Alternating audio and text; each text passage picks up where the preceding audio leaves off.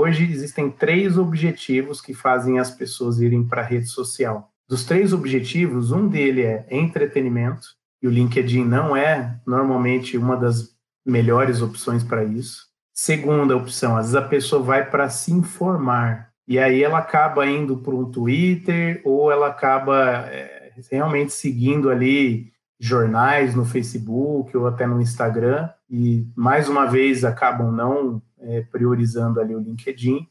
E aí sim o terceiro é para aprendizado, né? Ou seja, a pessoa quer aprender, quer ter conhecimento. Pelo menos nas duas uh, últimas opções, o LinkedIn ele é muito top, né? Tanto para você se informar, porque se você segue ali pessoas-chave do seu segmento ou entidades-chave ali de notícia, também consegue ser muito bem informado ali no LinkedIn. E a questão do conhecimento é impressionante, como a rede gera conhecimento gratuito ali dentro. Então, assim, muitos profissionais, muitos é, especialistas ali compartilhando conhecimento dentro do LinkedIn através de posts, de artigos, né, discussões. Com certeza o LinkedIn pode ser ali um veículo muito importante para o sucesso dessa pessoa.